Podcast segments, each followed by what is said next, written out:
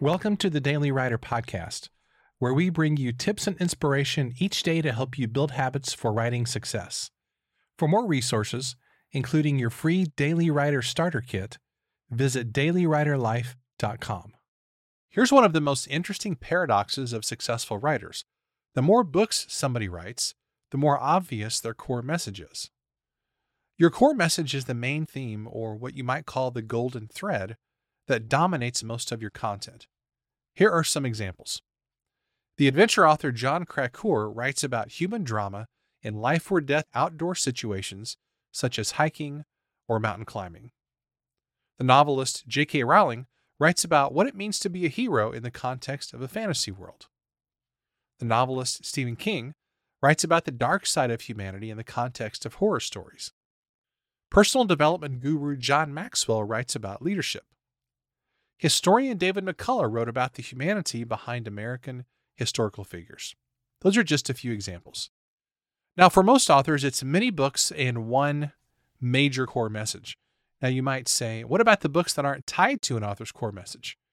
Well, most of the time, those books are tied into the core message in one way or another. Now, what about you? What's your core message? If you can't yet articulate it, that's okay. It takes time and writing and a lot of words before you figure it out. Your core message gets more clear and more authentic the more that you write. So here's today's challenge. As best as you can articulate it, write down your core message as an author.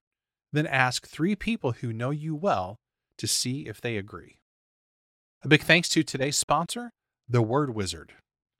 You may have written a great book, but it's not ready for publication until it's been in the hands of a master editor. That's why my friend Karen Hunsanger, also known as the Word Wizard, is the perfect partner to help you craft the highest quality book possible. A great editor doesn't just correct grammar and spelling, they also correct wordiness, shifts in tone and voice, the overuse of particular words, and they also enhance transitions, clarity, and accuracy. I've worked with Karen many times, and she is absolutely your secret weapon for crafting an amazing book.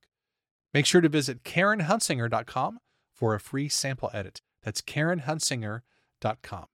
Thanks for listening, and I'll see you next time.